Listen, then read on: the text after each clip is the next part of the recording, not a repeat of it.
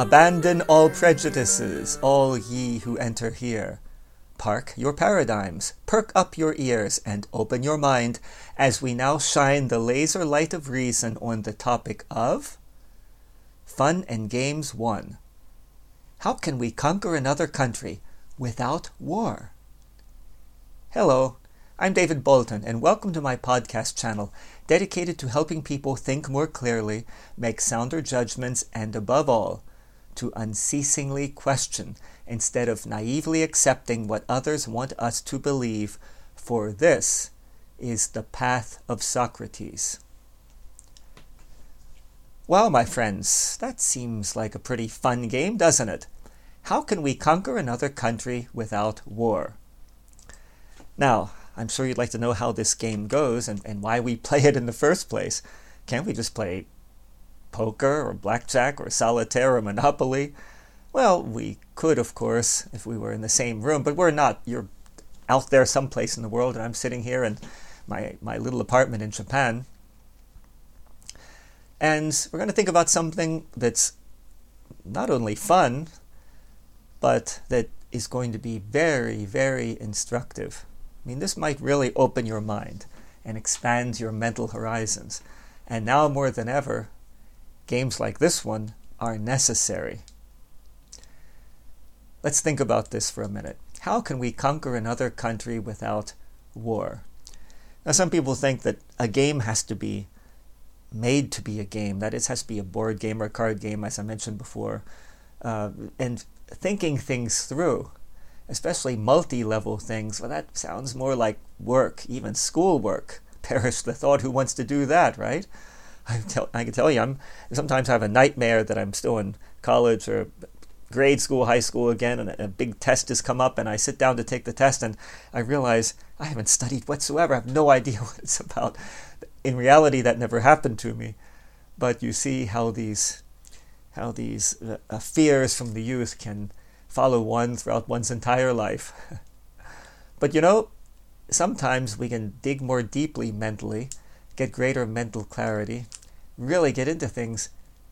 And we do it joyfully because we can turn it into a, a game, a mental game. And that's what we're going to do right now. So, once again, how can we conquer another country without war? Let's pretend, you and I, that we are leaders or among the leadership of another country. Now, you might first ask, especially if you're more of the peaceful variety, which I certainly am. On the other hand, I'm very realistic. Why would we want to conquer another country? If you or I were leaders, we'd probably be good people and think, well, no, we don't want to conquer other countries. We want to live peacefully, collaborate, cooperate with other countries for the greater good. But if you think that all leaders of the world really believe that, well, maybe you should read a bit more history, because if you look throughout history, it's one big series of wars, and usually a number of wars going on at the same time, even in our times. If you look just a few weeks ago, Ukraine and Russia were almost at the precipice of a war that could have pulled in NATO and could have meant World War III. You think about that. Did you even notice it was happening? Maybe you didn't even notice it was happening, but it was happening.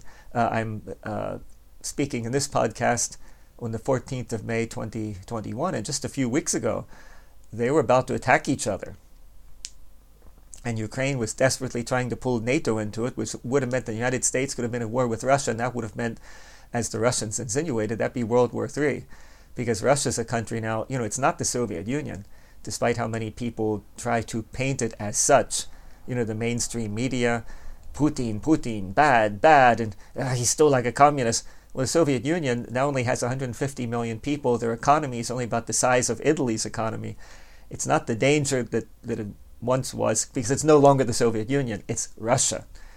You know, the Soviet Union broke up into many countries, and one of those is Ukraine.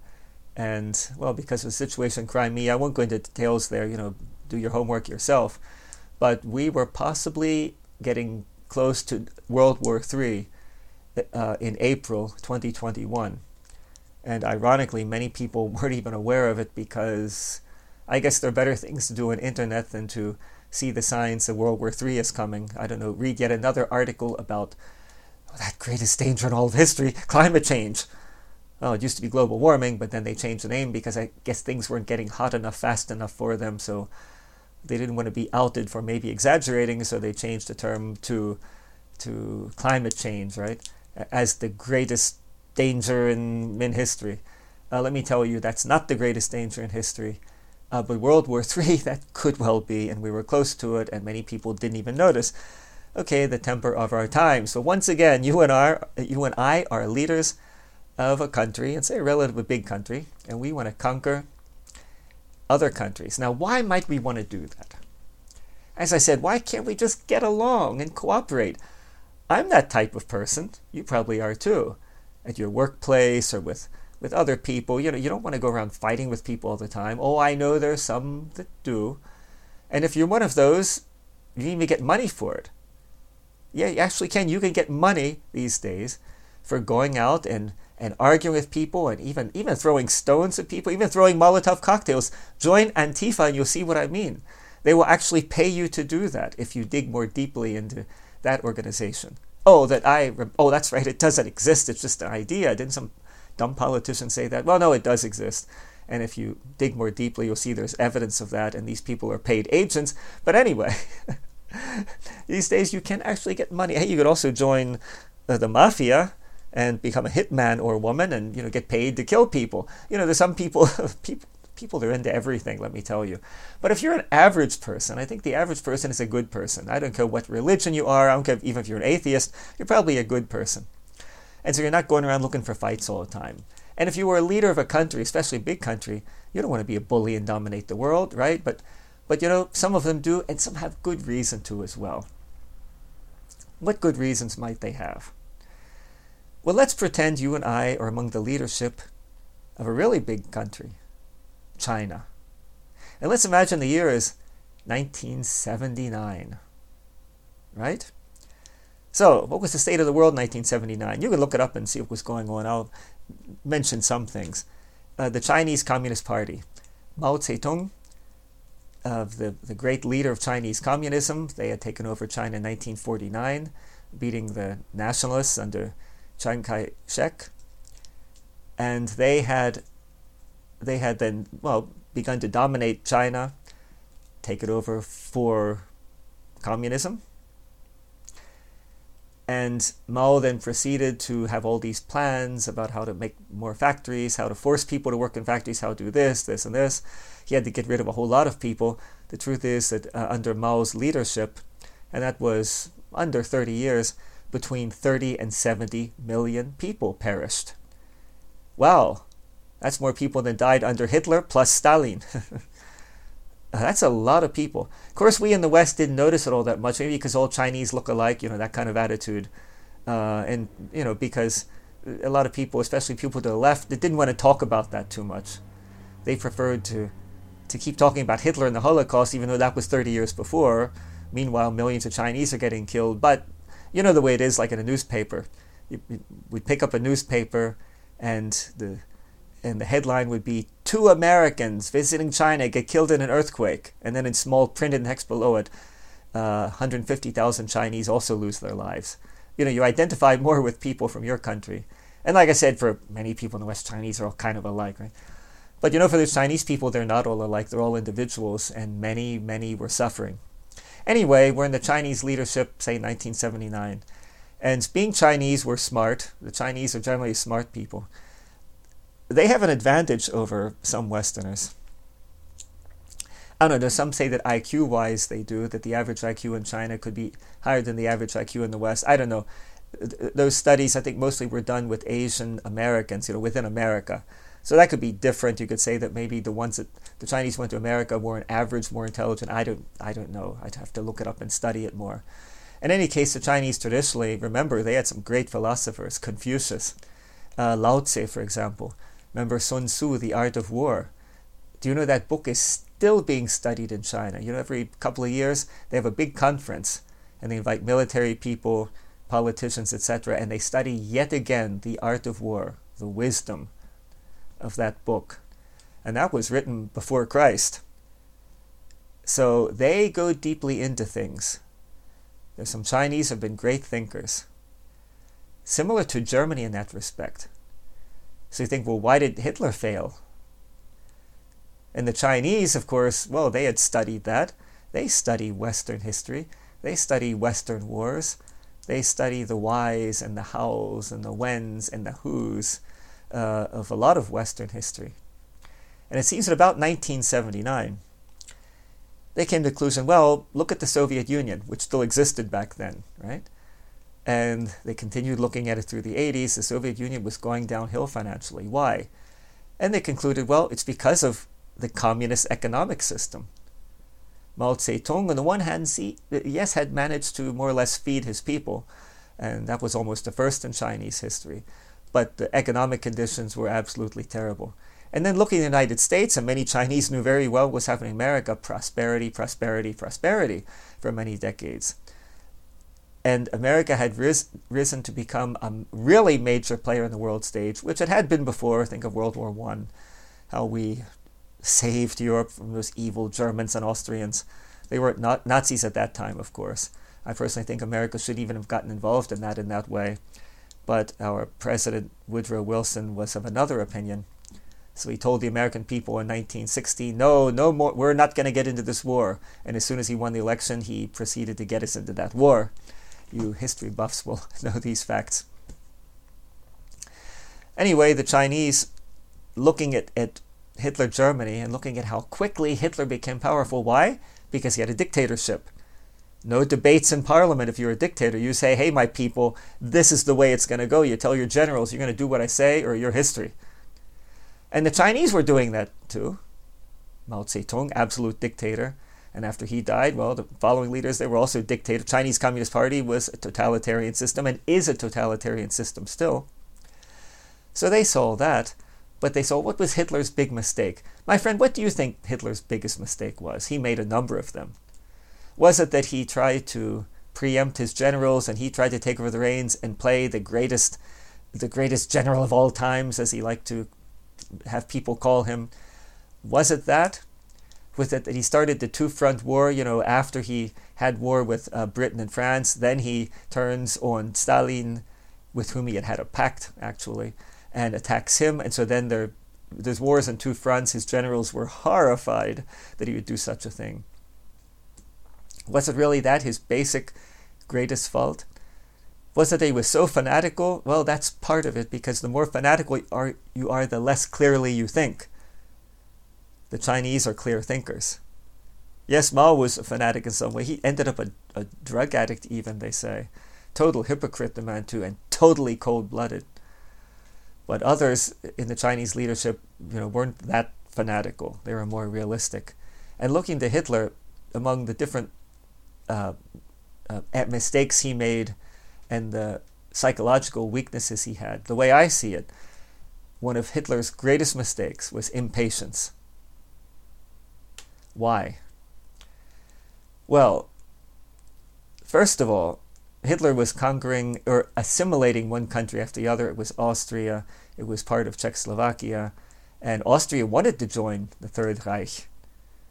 So there wasn't really much problem there. Sure, he, was going against the Versailles Treaty when he took over part of the Rhineland, the Rhineland there, uh, occupying it. That was against the Versailles Treaty. But the French didn't do anything because they were economically really weak then. They didn't want another world war. So Hitler was peacefully taking over areas. If he had continued doing that, I, you know, I think what he should have done, not that I'm a Hitler fan, I mean, he's one of the monsters of history, but analyzing it here, which the Chinese do as well, the Chinese are totally capable of analyzing enemy leaders, like American leaders, and very objectively saying they made a mistake there, they should have done this to win. You know, they don't just spew out hate talk. They analyze very well, very intellectually. In the case of Hitler, if he had just peacefully taken over one country and then another, and then waited a year or two or three, and then increased his economic might so other countries might want to join him, and then, yeah, uh, tone down that anti Jewish thing because that was getting more and more people in foreign countries to dislike him. He should have taken it more easy on the Jews, so people think, well, Hitler isn't such a bad guy. Why don't we join his empire too? If he had done that, I think Hitler could have won. But his fatal flaw, in my view, uh, and I don't, I don't think I've ever read this before, but it just seems to me from reading a lot of history, it was impatience. He wanted to do things as quickly as possible. So, you know, it was the Rhineland, it was Austria, it was uh, part of Czechoslovakia, and then the next was going to be Poland. Now, you might think, if you haven't read history too deeply, you might think, well, Hitler taking over Poland, he was taking over a peaceful democratic country. Well, no. Uh, Poland had a military dictator as well, so it wasn't that easy. I won't go into details here. You know, look it up for yourself. On the other hand, Britain and France, seeing the growing danger of Hitler, had said, if Hitler attacks Poland, then it's going to be war. Now, it wasn't really in Hitler's interest to go to war against France and England. His greatest enemy, as he saw it, was the Soviet Union, the Bolsheviks, the communists. And you know, he had a point there. he did have a point, because communism was a, a, huge danger for the world. The only thing is, at that time, the greater danger was Hitler himself. But what did he do? Well, because he was impatient, he sets up a false flag event. you know, a lot of them going on right in our times. As I speak, there might be yet another one going on uh, if you don't recognize that, and the things have been going on for months now, the false flag attacks, uh, history will teach you. Read books in a few years, and you'll see that I'm right about that. But anyway, he set up this false flag attack. He made it look like Poland actually attacked Germany, and it was really the other way around. He I got some uh, concentration camp prisoners, I believe they were, dressed them up in German uniforms and said, "You attack this this entrance into this uh, border point at Poland." And then, of course, they, they got killed, but Hitler say, hey, look, they, they shot an our men, you know, the, false flag attack. And then he was attacking Poland, and sure enough, a couple of days later, France and England feel they must declare war on Hitler. The only thing is, Hitler had at that time 100 fieldable military divisions. A division is uh, could be around 10,000 men. England had only two. France, I believe, had somewhat more, but France was economically really in bad shape. But suddenly they're both at war with with Nazi Germany that had spent years building up their military might. Hitler at that point sort of concentrated on defeating France and England, making some kind of acceptable peace with them, and then turning his sights toward uh, toward uh, the Soviet Union. But instead, he went all out war there, and in a way, he had to because they had declared war on him. He never should have attacked Poland at that time. He should have waited. And I'm telling you this because this is what the Chinese saw. The Chinese, you think they're not, you think the Chinese are not looking at America very, very, very carefully? Do you have any idea the intelligence services of countries to what lengths they will go to spy? Do you have any idea? I, will bet you don't. I'll bet you don't. I believe it was uh, when Khrushchev went to America when he spoke in the United Nations and famously banged his shoe on the podium there. Look that up too if you don't know the story. I believe it was then, you know, Khrushchev was staying in a hotel do you know that in, this gets a little gross? Sorry, but the the American intelligence services, you know, CIA, they actually at the hotel where Khrushchev was staying, they put like a filter deep inside the pipe of the the toilet in Khrushchev's room. Why did they do that? To capture his feces so they could analyze to see if he might have cancer or something like that. That's the extent they go. You have no idea what these intelligence services do to find yet another little piece of information on the enemy. An American president gets a cold, and immediately the intelligence services back then, for example, and now too, Soviet Union, China, but, back then, especially Soviet Union, they were analyzing everything. What kind of cold is it? What are the symptoms? Because maybe it's a sign of this disease. Maybe it's seasonal flu. Maybe it's something worse. In our day, what do you think, say, the Russian, not Soviet Union, where they're not communists anymore, Vladimir Putin, you don't hear this on CNN mainstream media too much. He's a practicing Christian. He's an Orthodox Christian. He has financed the rebuilding of thousands of churches throughout Russia churches that were destroyed or turned into schools or whatever by uh, by the leaders of the Soviet Union, who were communist, materialist atheists, right? Vladimir Putin is not what the mainstream media has been telling us for years. Look it up. Read that wonderful book by Oliver Stone, who went to Russia and had a series of interviews with Putin. Putin's a very reasonable man, actually, But to look at mainstream media, think, oh, he's a devil and he's diabolical, etc., and he, he wants to attack America. Uh, no, he doesn't want to attack America. I'll tell you that right now. Uh, you'll be surprised at things that come out in the next months and years. you'll be, if you think that he's one of the great devils, the greatest threat to America, you'll be really surprised. And then you can call me a prophet or a psychic or just a very good analyst, but you'll see what I mean there. Nonetheless, the Russian intelligence services, it's not KGB anymore, it's FSB. They're very good analysts too. And with this Biden situation, you better believe they don't just see the they, they look at everything he says and how he says it. And if he made another gaffe if he forgot another name of somebody in his own cabinet or whatever uh, they see what's happening with this guy. They see many things. They see the fact that for first two months in his presidency you know the lights in the white house went off every night. I mean all the lights in the white house at 11 p.m not just that President Biden was going to bed at 11 and so the light in his room was off. No, all the lights in the White House. That's never happened in history. In fact, it can't happen under normal circumstances because in the White House you always have Secret Service men walking around, right? And you don't want them walking around in the dark, so why was that happening?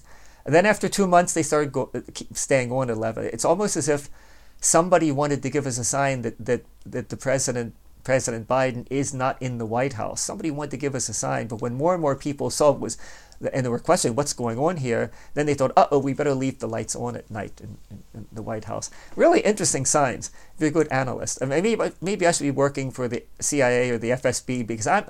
I look for these little signs and I put the pieces together. Most people, though, are content to look at their objective news sources, you know, like CNN and New York Times, uh, whatever they put there, they'll believe it because why shouldn't you trust them? Why, news services wouldn't lie to us, would they now? I used to be a CNN fan decades ago, and I was shocked to see what they've turned into in the past years. But you know, you can opine whatever you want on that. Uh, you will see. you will see. There'll no doubt be some book in the future just on that CNN and what happened over the years. Uh, in in a few years, there are going to be hundreds, if not thousands, of books on the market about everything that's happening in the past year and a half. Once again, you can send me a, send me an email in, in five years and say, David, you must be a psychic. Know, I might have some psychic ability, but this has nothing to do with it. I'm just a keen observer. But let's get back to our game. This is all part of it anyway, the things I'm talking about. How can we conquer another country without war? Okay, we're leaders of communist China. And we're back in 1979, 1980. We see, okay, realistically speaking, we have one good thing here in our country, China, and one bad thing. Well, we have a number of good things. We have a relatively intelligent people. We have all of them under control because we're a total totalitarian dictatorship. Our party rules, right? So we don't have to waste years debating things in some parliament or Congress. No, no. What we say is the law. So we can get done things done quickly. But look, my friends, we've existed 1979 for 30 years as the great communist China, right? And yet still the country's poor. And we see what's happening gradually Soviet Union. They're running out of money. America's getting stronger and stronger throughout the 80s under that darned Reagan. Wow, America's uh, increasing its military power, and Russia was in uh, Soviet Union was involved in that that Vietnam-like conflict in Afghanistan that they were losing. and money's going down the drain, and Reagan's pumping more money into the uh, into the military in America, and the Soviet Union is just going to, going to implode. Now, we as Chinese leaders that are very good observers, and we have the strength that Hitler didn't have, we have patience. We have the patience of Job, to put it in Western biblical terms. We can be patient. That means we don't just have five year plans as Stalin did. We can have 10, 20, 30, 40, 50, 60, 100 year plans. Sure, we know that we, you and I, two of the leaders, aren't going to live forever. We know that. But after all, it's about the cause. We want to go down history as having worked towards the communist cause.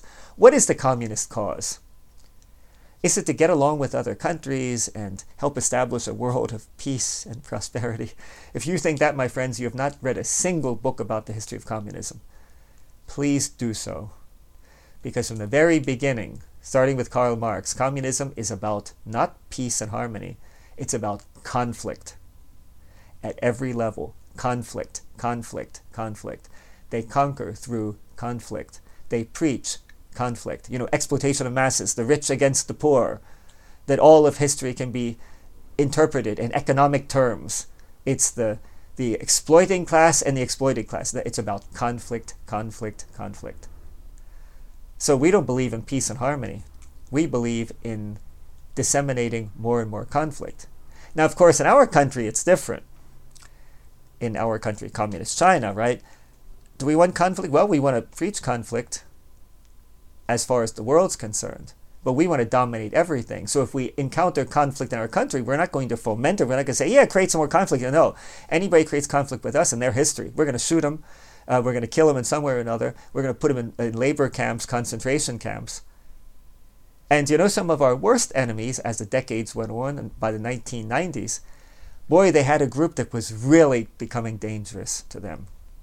I mean, this group was becoming existentially dangerous to the, the Chinese communists. Can you guess what it was? Was it some kind of, uh, I don't know, military fanatical group, you know, that hid out in the hills and were starting guerrilla warfare against the government? No, it wasn't a group like that. What was it? Well, it was a group that preached, oh, horror of horrors. You and I, now, we're playing a game, remember? So we're pretending we're communist Chinese leaders. Horror of horrors because this group that was growing in number, they had millions and millions and tens of millions, some say maybe 100 million, 200 million followers. This group preached something that's more horrible for us, for you and me, that is Chinese communist leaders, more horrible than anything you can imagine. Guess what this group preached? This group preached peace. oh, I'm, I'm trembling. I'm the Chinese communist leader. Remember, I'm trembling. They teached, they taught peace and they taught love and they taught harmony. And they weren't a political group at all. What would these people do? Well, they weren't dissidents hiding out. Excuse me, somebody's ringing my doorbell here in Japan. Let's see what this is all about. I'll put on pause and continue with you in a second. It was a package being delivered. So now we continue. So this group I was saying, they they taught peace and love and harmony and they they weren't fighting at all. They had no fighting spirit. They would spend their days doing Tai Chi, that graceful sort of slow martial art, and they'd be out in parks peacefully meditating and think, Whew, if you're playing this game well, my friends, I hope you're trembling. I hope you're shaking like a chihuahua. Because this scares us. We're Chinese communist leaders. The last thing we want is a growing and ever growing movement in our country of tens of millions of people that are preaching peace and love and harmony. I mean, let's face it, this is dangerous for us. Because if the whole country is converted to these positive ideas, we are history. Because sooner or later, they're going to get political power. You know, when maybe 90% of the people belong to this movement, and this movement is called Falun Gong, look it up. When the overwhelming majority belong to this movement, how are they going to accept us throwing people into concentration camps, having people shot? They're not going to do it. We're going to be maybe not totally brutalized, but just because of their sheer numbers, will be at least gently nudged out of power, and that's the last thing we want. And most likely, it's not going to be too gentle because some people will use that group to, yeah, try to get political power through force of arms, and we're going to lose. We can't have this. We're, in, we're right in the middle of this game. We can't have this. We have to suppress that group, don't we now? Well, anyway, that was on the not too distant event horizon of Chinese communists. We were back in the 80s now, and uh, let's see, early 80s. And back then, they decided okay, we have to somehow change our course. Communism has, well, really three different columns, I guess you'd say. Old fashioned communism. First of all, it was the political well, the most known column was economic communism. You know something about that. The second was the totalitarian system that was necessary to institute economic communism because most people don't want economic communism. Yeah, oh yeah, creates equality and everybody's equally poor. Except of course the leadership, and they're the ones that you know they have all these special rights and money hidden away. Uh, you know, some of them were millionaires or billionaires, somebody like Mao Zedong, in secret, right? Had money all over the world. But you know, officially, you know, well, well, he had, as a matter of fact, different palaces and things within China, uh, and anybody that knew about it didn't dare talk about it because they were history if they did. But anyway, economic communism, that was one of the pillars of traditional communism. The second was the totalitarian dictatorship necessary to force people into the economic communism. The third was what you call scientific communism. That is the idea that conflict is everywhere in nature. In other words, in order to brainwash the people and get them on this track of of economic communism, you know, the exploiting people against the exploited people, conflict, conflict, conflict. You bring that down to science as well, that they're even saying things like within the atom itself, because it has a pos- positive and negative uh, forces, there's conflict even within the atom. Now, of course, in reality, if that were totally true, then, then why does the atom even exist? You'd think it would just break apart from the very beginning. We wouldn't even have a universe. And so they kind of toned that rhetoric down because it was nonsense. But they were teaching, even in all of nature, it's conflict, conflict, conflict. Well, that petered out that uh, because that didn't really hold water. Just as the economic system later petered out because it never works, right? But the totalitarianism, oh, that's something you don't want to give up. Because if you're a, a dictator, or a group of dictators, totalitarian system, and later other people, peaceful people or democracies. Imagine a democracy starting in, in mainland China. What's going to happen to those Chinese leaders responsible for throwing people into concentration camps, murdering people, organ harvesting? Please, please, please listen to my podcast on the organ harvesting in China. It's not some weird conspiracy theory serious investigators have been uh, revealing these facts for over for about 20 years now. There's there are mounds of evidence. The Chinese, with the dissidents, with the people that are, like the Falun Gong people, they started with them. Uh, now with some Uyghurs, no doubt some Christians as well. They throw you in a concentration camp. They take blood tests to see if you're a good uh, match for some other people to be an organ donor. And then, then when they have some a Westerner going there that needs a kidney or whatever, they will murder you to take your organs. They harvest your organs, your kidneys. Your no, this is not some kind of or, old horror movie, Boris Karloff, starring Boris Karloff. No, no, this is reality. It is still going on in China. You should know about this. You should spread this information. I know it's beyond belief. Listen to the podcast. Watch the video that I, I put up there, uh, and and I've seen everything in that video from other sources as well. It's not some kind of anti China propaganda video. Look into this. But now, suppose China got democracy, what would happen to the leaders that sanctioned such practices? What do you think would happen to them? Well, I can tell you mass trials, mass execution. So, in other words, if you and I, because we're it's a game here, right? That's what will keep you listening because it's fun in games, right? Sometimes you learn to think very deeply by making a game. The best students in school are the ones that love learning, right? It's for them like a game, and they're always the best. The ones that don't like learning, they're usually the worst.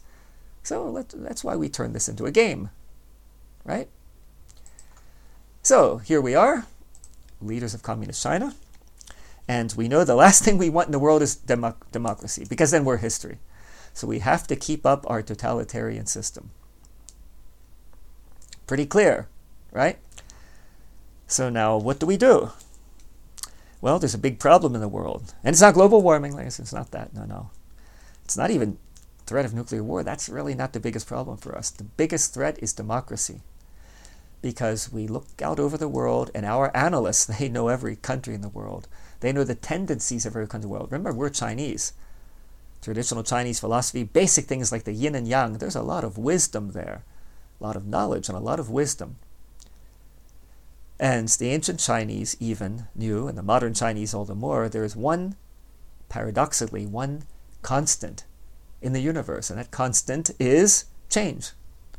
That's the one thing you can be sure of in your life, my friends change. And they know that. So they look out over the world. They know, well, we still have the totalitarian system. Hmm? Getting in the 90s, oh, look, our neighbor, the Soviet Union, there was also a totalitarian system that has fallen, and now they're introducing democracy. And no doubt, at least in part, the CIA is behind that. And they were involved in that with, with Yeltsin. I mean, no doubt whatsoever. Because, of course, in, in America, our interest was expanding democracy. And we see finally, in part thanks to the efforts of Ronald Reagan, communism falls in the Soviet Union. That was a big thing. That was really a big thing. And somebody who doesn't give Reagan any credit for that is not being objective. He wasn't the only reason for that, of course not. But he certainly worked towards that end, and he succeeded. But okay, as Chinese once again, Soviet Union has fallen, and they're they're going to get some other system and either some kind of dictatorship if things get really chaotic, but it's not going to be a communist dictatorship, and that's a problem for us as communist Chinese, or a democracy, and that's a problem too.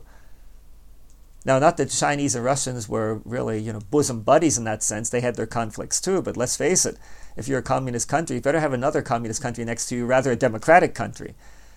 So, in other words, the former Soviet Union starts breaking up, and you have all these other little countries, and they're turning into democracies. Wow, for the Chinese leadership, it was time to get scared. Because, as I said, if this cancer of democracy takes over China, you and I, my friends, you who are here on the, the game board, in, our little game of Let's Play Chinese Leaders, we are history. Can you imagine the trials they're going to have? You imagine they might even torture us and everything, get word from, and then they're going to kill us, they're going to execute us. Even if in their system then they don't have the death penalty, we're going to get it because we're going to be considered just, just huge criminals, which between you and me we are, right? Because we're communist Chinese leaders. So, what, what, what do we have to think then? We have to think, okay, one of the constants of the universe is change, and it sure looks like the world is going towards more and more democracy. Hey, look, it used to be that, that Hitler was in Germany and Franco was in Spain and Mussolini was in Italy. You know, uh, you know they had dictators in different, Ceausescu in Romania, etc., etc. There are many dictators. And some were communist dictators. Well, okay, Tito in Yugoslavia, uh, but others were fascist dictators. But you know, at least they were dictators. But this democracy—that's the most dangerous thing for us as Chinese leaders. So, what the devil do we do? Oh, I'm sorry, comrade. I shouldn't say what the devil because you and I are atheists. We don't believe in God or the devil. But it's just a figure of speech, right? So, what do we do? We know because we see the trends, we see the writing on the wall. democracy, democracy, democracy. The world is going in direction of democracy, and that's the last thing we want. We don't want this democracy that for us is like a cancer because, hey, we have law and order. Hey, look at America. Look at all the crime in American cities. I mean, when I was a child back in the 60s, I lamented the fact that in Baltimore, in the neighborhood where I live, there was so much crime, shootings at night. And now it's even, if anything, even worse than it was back then.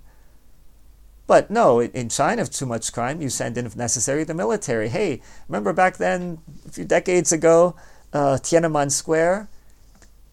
I mean, the CIA was helping finance a democracy movement within China, and you had all these student dissidents in the street, and they were protesting. They wanted more rights, they wanted more this, and then they had this big gathering in Tiananmen Square, right, right in in, the, uh, in, in our capital, and they were there were so many, there were thousands of them, thousands of them. What do we do? If we don't do anything, this movement's going to spread throughout all of China like a wildfire, like a like a especially rabid cancer. And before long, we're going to be on trial for our lives. You and I and all our friends and cronies in the Chinese Communist Party, we can't let this happen. So what do we do? Well, now let's step out of the game a step. And I'll tell you, at the time when that happened, Tiananmen Square, maybe you remember, I'll remind you if you don't remember. At the time that happened, and everybody was criticizing China because of of what they actually did in reaction to Tiananmen Square. And I'm gonna I'm gonna look it up. I don't remember the exact date of when it happened in Tiananmen Square. Uh, let's see what was the exact day. Oh, April. Yeah, 1989. I remember that, but uh, it went on for a while, really, from April to June. So 32 years ago, right? And what they did was something that I said at the time was believe it or not, because I'm not a communist. This is my other podcast. I'm, I was never a communist. But I said they really did the most logical thing. And in a sense, they did the most right thing. What did they do? Well, they got fed up with it, and so they sent in uh, troops with, with tanks, with, with uh, machine guns, etc., etc., and they started mowing people down and they killed uh, the exact figure I don't know. I don't know if anybody knows. Exa- I think it was about two thousand people. Uh, let's see here. I'll, I'll, look it up. Well, you can look it up for yourself. Tiananmen Square. Uh, the exact figure doesn't even matter now, but they killed a lot of people. Uh, and in, in different parts there, not just in the square. In other words, they went in by force of arms and they started killing people. And that was that with that revolution. Now, why did I say at the time that it was the right thing to do? I mean, it was a horrible thing to do. I didn't say ethically it was a, a nice and pretty thing to do. Of course it wasn't. In one sense, it was ethically a terrible thing to do. On the other hand, if they had not done that, this democracy movement would have spread more and more throughout China, and China would have headed towards civil war and a civil war in China would mean millions and millions and millions of people killed. And by killing a few thousand, they stopped this democracy movement and they imposed law and order again. You know, I thought of Tiananmen Square back almost a year ago with the riots in American cities. Remember that four months of riots every single night? And yes, some people were killed, especially people were killed because they were in the defunding the police and pulling back the police. So in the bad neighborhoods there, there there's more and more crime, and in some cities murders went up by fifty percent. So as an indirect result of that, there were hundreds of people more uh, that were killed in America, and still are because of defunding police and everything. The crime figures have gone up, and every excess death in the cities, the people who are at fault are the people that were for defunding the police, for pulling back the police, for not strengthening police in times of conflict. Imagine the poor people that live in the inner cities that are good people, because most people there are good. I used to live in an inner city in Baltimore. And imagine how much more they have to live in fear because the police presence has been reduced. Imagine that. It's a terrible crime. What I said when the riots first broke out, when they're starting throw Molotov cocktails, if I had been a police chief and a mayor, I would have had snipers on the roofs and I would have announced with loudspeaker anybody who hurls a potentially deadly weapon, which includes Molotov cocktails, bricks, stones, water bottles that are frozen, they will be shot immediately. You have snipers and spotters on the roofs, and they say, hey, look, there's one about to throw a Molotov cocktail. They shoot him down. If that had happened, the others would have stopped doing it. Believe me, they would have stopped doing it, and the cities would have been controlled again. But of course, that would hardly have been a very woke thing to do now. You start shooting people. The Chinese, once again, I will say here, I hate to use the word wisdom because these are criminal Chinese communists. But in that sense, yes, uh, call it realpolitik, the German term meaning you know practical politics. You don't want civil war because it means millions of deaths, so you kill a couple of thousand to save millions. That's basically what they did. Of course, we in the West demonized them totally. Look at terrible human rights violation. They killed a couple of thousand people. They just shot them down. How terrible! Uh, yes, it was terrible. Of course, it was terrible. But a lot of that was Western propaganda because we were in an ideological war with China. The truth is, that's the best thing. In our cities, it would have been best. We wouldn't have had to kill thousands. In our cities, we would have had to kill the first person to throw a Molotov cocktail or a stone, maybe first, second, or third. At the most, we shoot three, and the others break up and, and run away. And that would have been that. It's really as easy as that. And we could have avoided so many more deaths because of it, but we don't have the wisdom of the Chinese. Uh, thanks to the Chinese, in part, we don't have the wisdom of Chinese. I'll get into that later. I'm thinking of turning this into a two part presentation because I've already gone 43 minutes. This is the preparation phase. This is to get you to think about what you would do. Remember, we're on the game board here and we're Chinese communist leaders. So we, in 1989, we've been all for shooting some people, even if it's a few thousand, because we don't want a big democratic movement to break out all over the country. And there are all the signs that it was happening.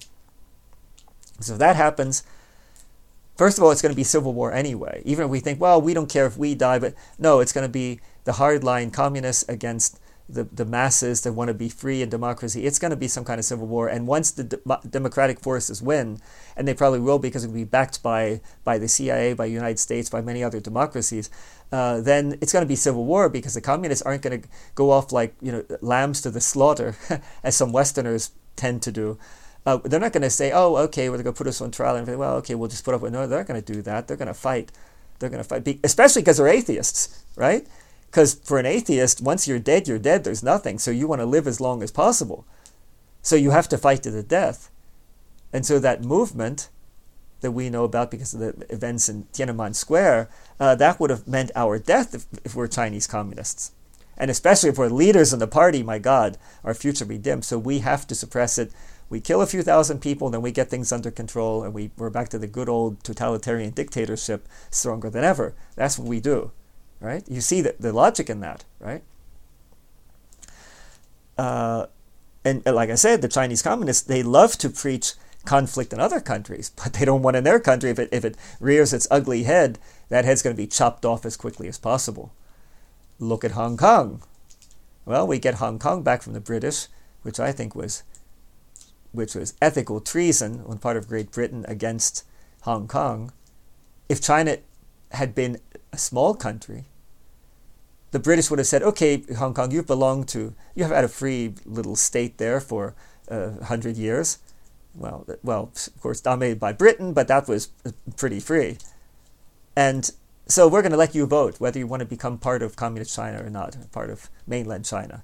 And let me tell you, they would have voted for it to have an independent state.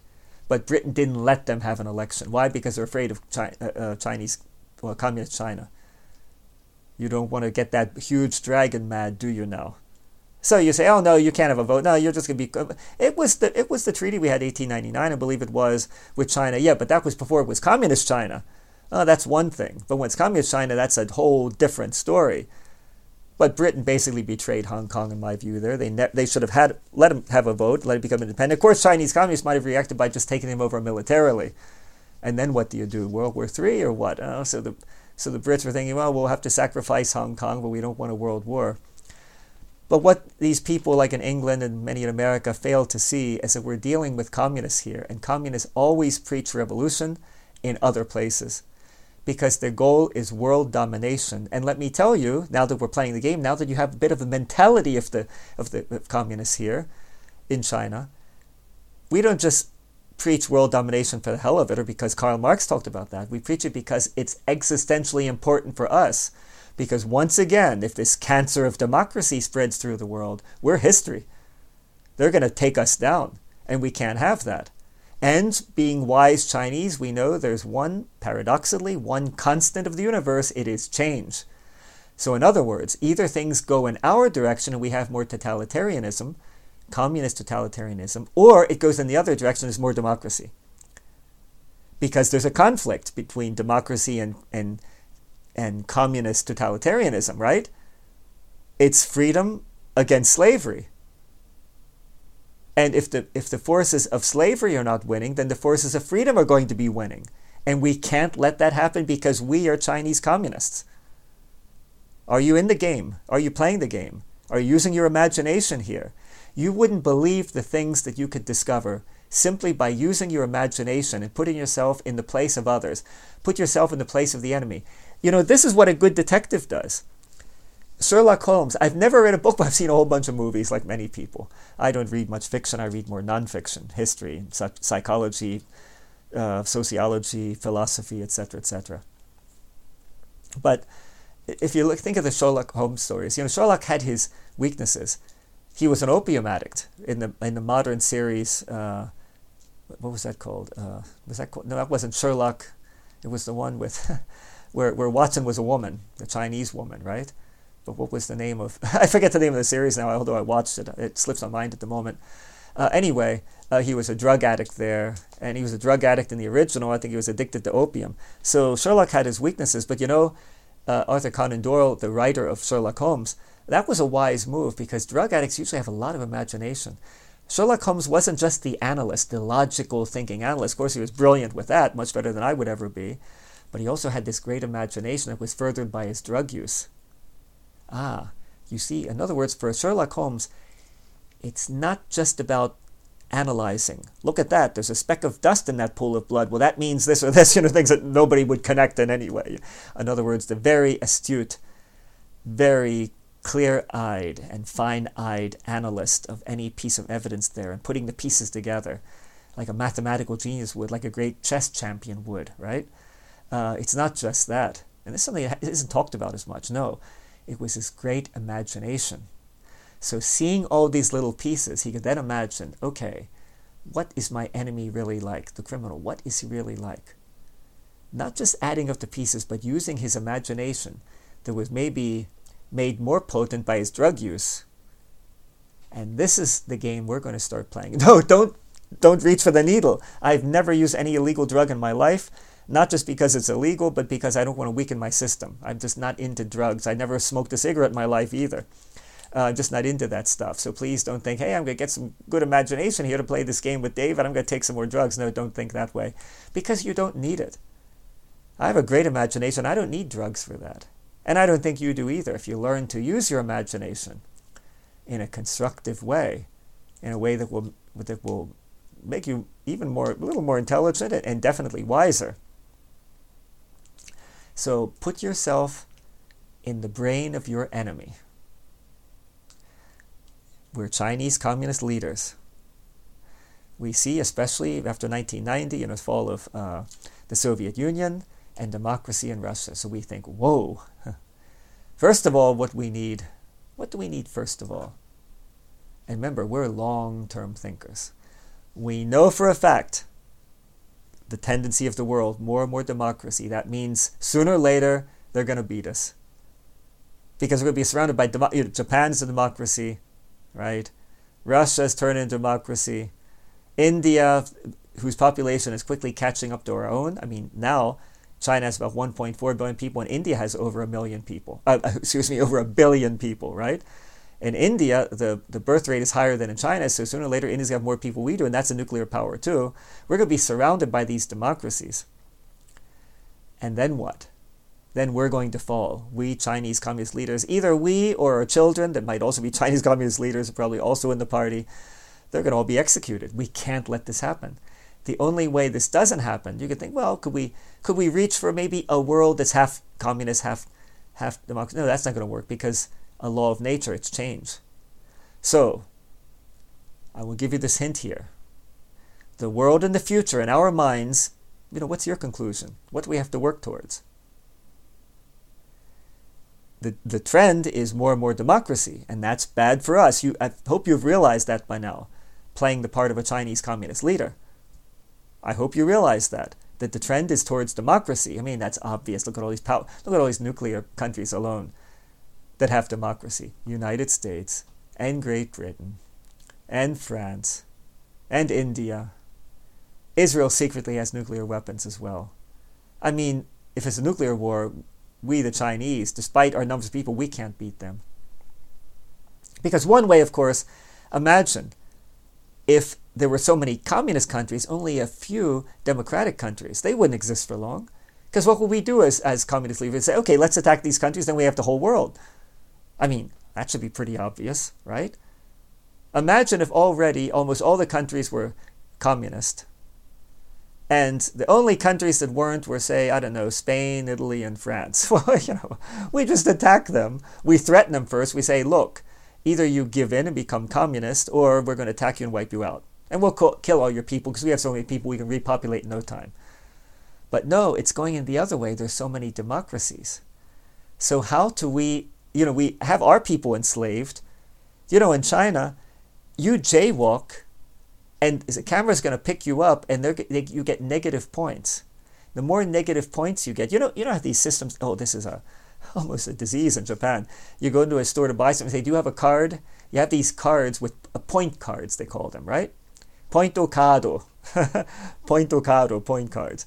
And I say, you say, "No, I don't have a card. I don't even know what it is." Uh, you buy stuff, and then you get some points you buy food for thirty dollars and you get a few points, and those points add up, and you can buy stuff at the point. Well, it's a nice system. But in China, they have those points in the civic sense. You jaywalk and you and you get negative points. You speed and you get negative points, and then you start losing your rights. They say you get so many negative points. Well, it's Germany had a point system, and I guess they still do, based in Flensburg, north of Germany, uh, connected driving system if you speed the number of times, well, I don't know, once, twice, whatever, you commit traffic infractions, you know, speeding, false parking, I mean, uh, what, illegal parking, whatever, and you get negative points. You get a certain number of negative points and you lose your license, maybe just for a year, maybe for maybe for your life, depending. I don't remember how the system worked. Well, in China, they've introduced that. Maybe they learned it from Germany, I don't know. But in a general sense. So you jaywalk and they can trace you because of the cell phone technology, right? They know who it was that jaywalked. They get you in camera. If you would you know, dare to say, hey, that wasn't me, I'm going to get a lawyer. But they say, no, it was you. Here you are. and you get maybe I don't know maybe more negative points just because you challenged the system, right? And then they say, well, okay, you can only buy up to this point, or you can't buy this, or you can't do this, or you you can't do that, and they're cha- changing, turning the whole society in that kind of system. So you're punished for anything you do that they don't want you to do. Look into that too. Do your homework, uh, because that's well underway in China, right? Not that they do such a thing in the West. Oh, we'll talk about that later. But uh, the signs are there, my friends. Uh, but here we are, you and I, on this great chessboard that is world politics, and we're leaders of communist China. We're a great country. We have 1.4 billion people. Do you know the year 1800, only 221 years ago, there were approximately only 1 billion people in the world. We have 1.4 billion, we as Chinese communist leaders. 1.4 billion people, more than the entire world population just 220 years ago. Think about that. Hey, that's a plus point. That's good for us, right? What else do we have? As far as numbers are concerned, we can put together the greatest military in the world, number wise, right? Because we have 1.4 billion people. Theoretically, we have an army of uh, 200 million people. Beat that, US, right?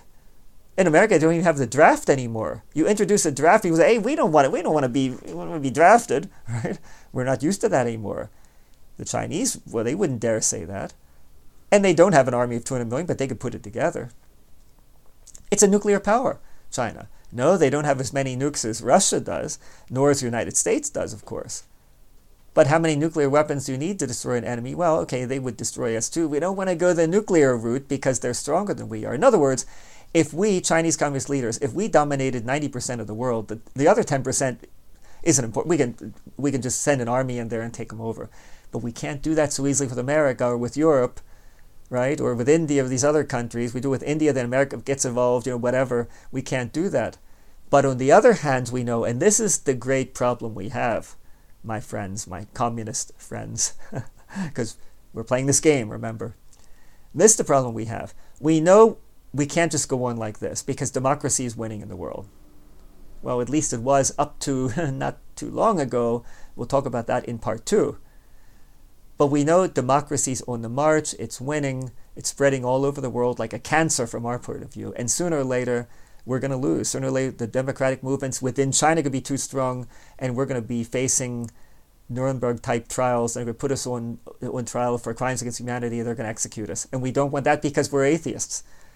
I mean, with Christians, they could fight to the death thinking, okay, or Muslims, for example, we're going to fight to the death for our good cause. And even if we die, we're going to be in heaven. But hey, we're communists. We can't, we don't believe that. We believe once we're dead, we're dead. So that's no comfort. And so the last thing we want is to get killed. You understand the psychology here, right? So we have to do everything to turn the tide.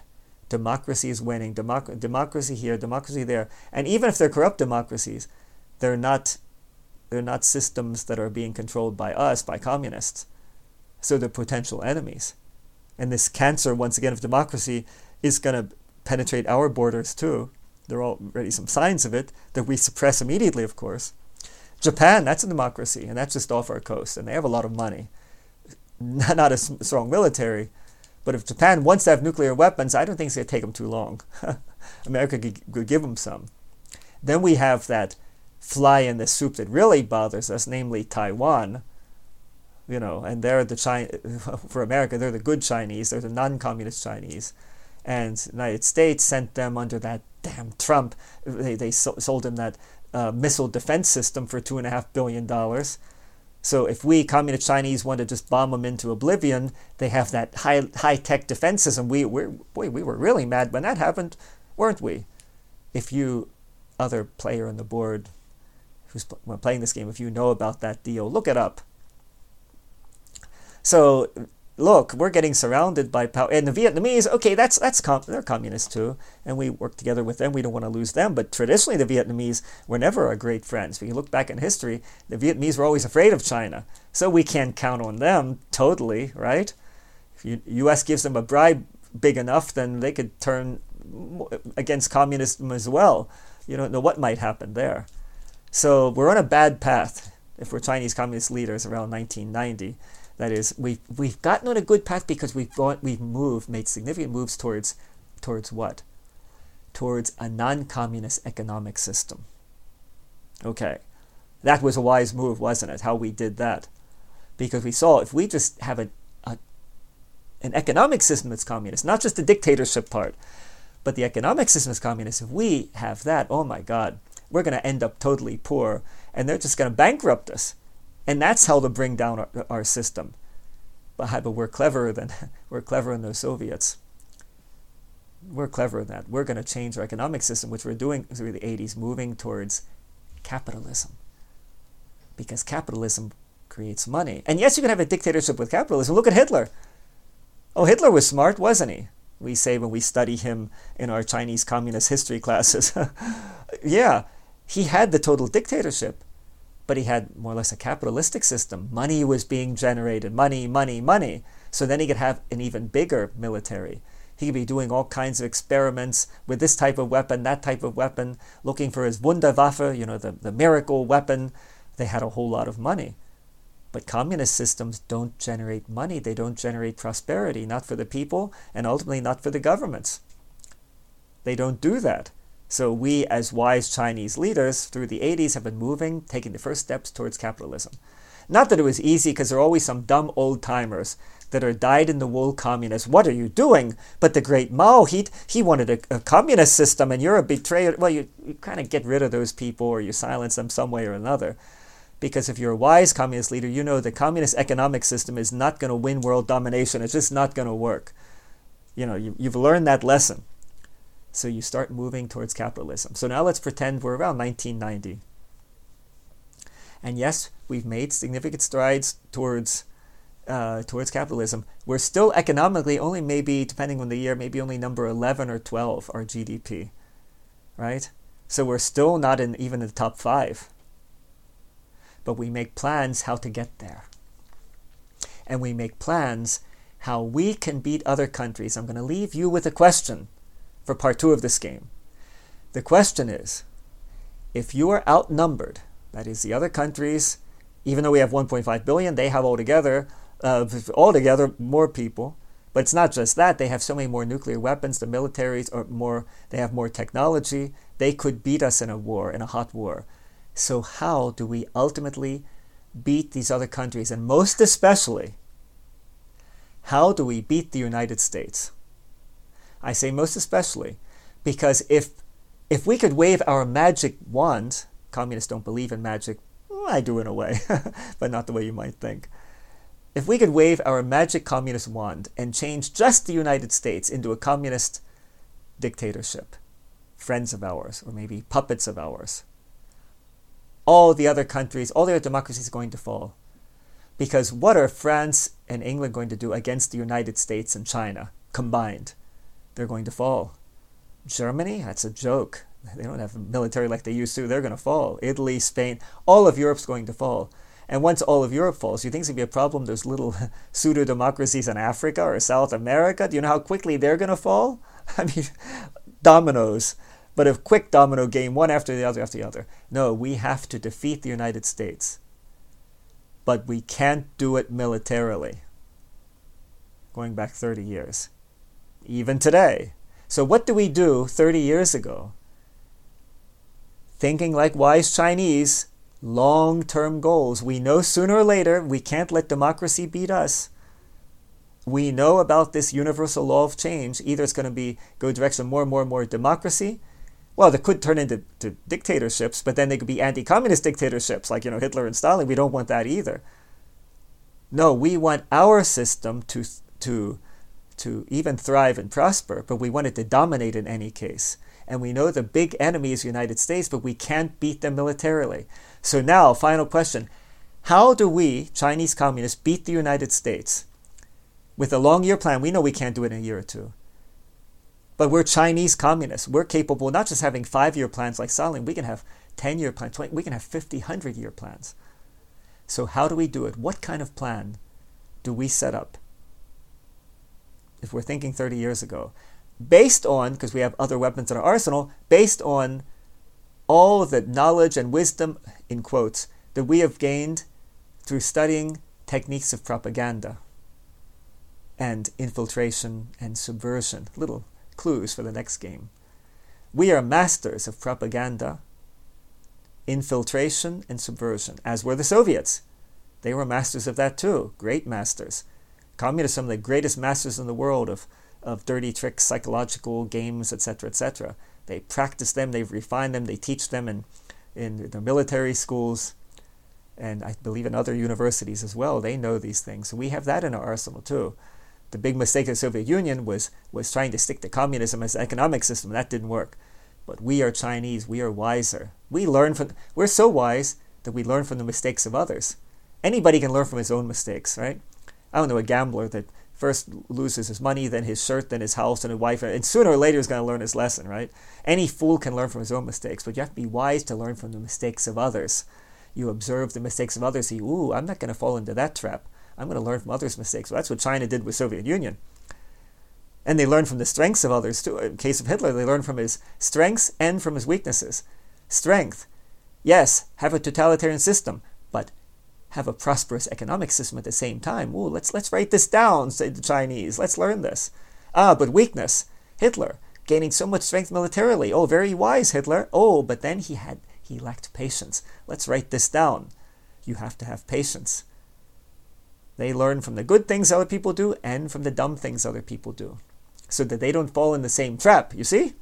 And so they can use the positive things, the smart things Hitler did, the smart things Soviet Union did, but avoiding the pitfalls, avoiding this, the dumb things they did, avoiding their mistakes. You see how the game works if you're a Chinese communist, very intelligent person, well versed in all the techniques that communism has has refined and perfected over the years. You see how that works. So now, we're about 1990, and let me ask you, this is you think this through for the next time, for part 2 of this. How can we defeat the great enemy, that is the United States, because if that falls, the other countries will fall. So we don't have to launch a war. We can do it in other places too. The same techniques we use against America, we use other places too. Of course we can. That could be the second branch of our attack. But mainly, the goal is to bring down the United States.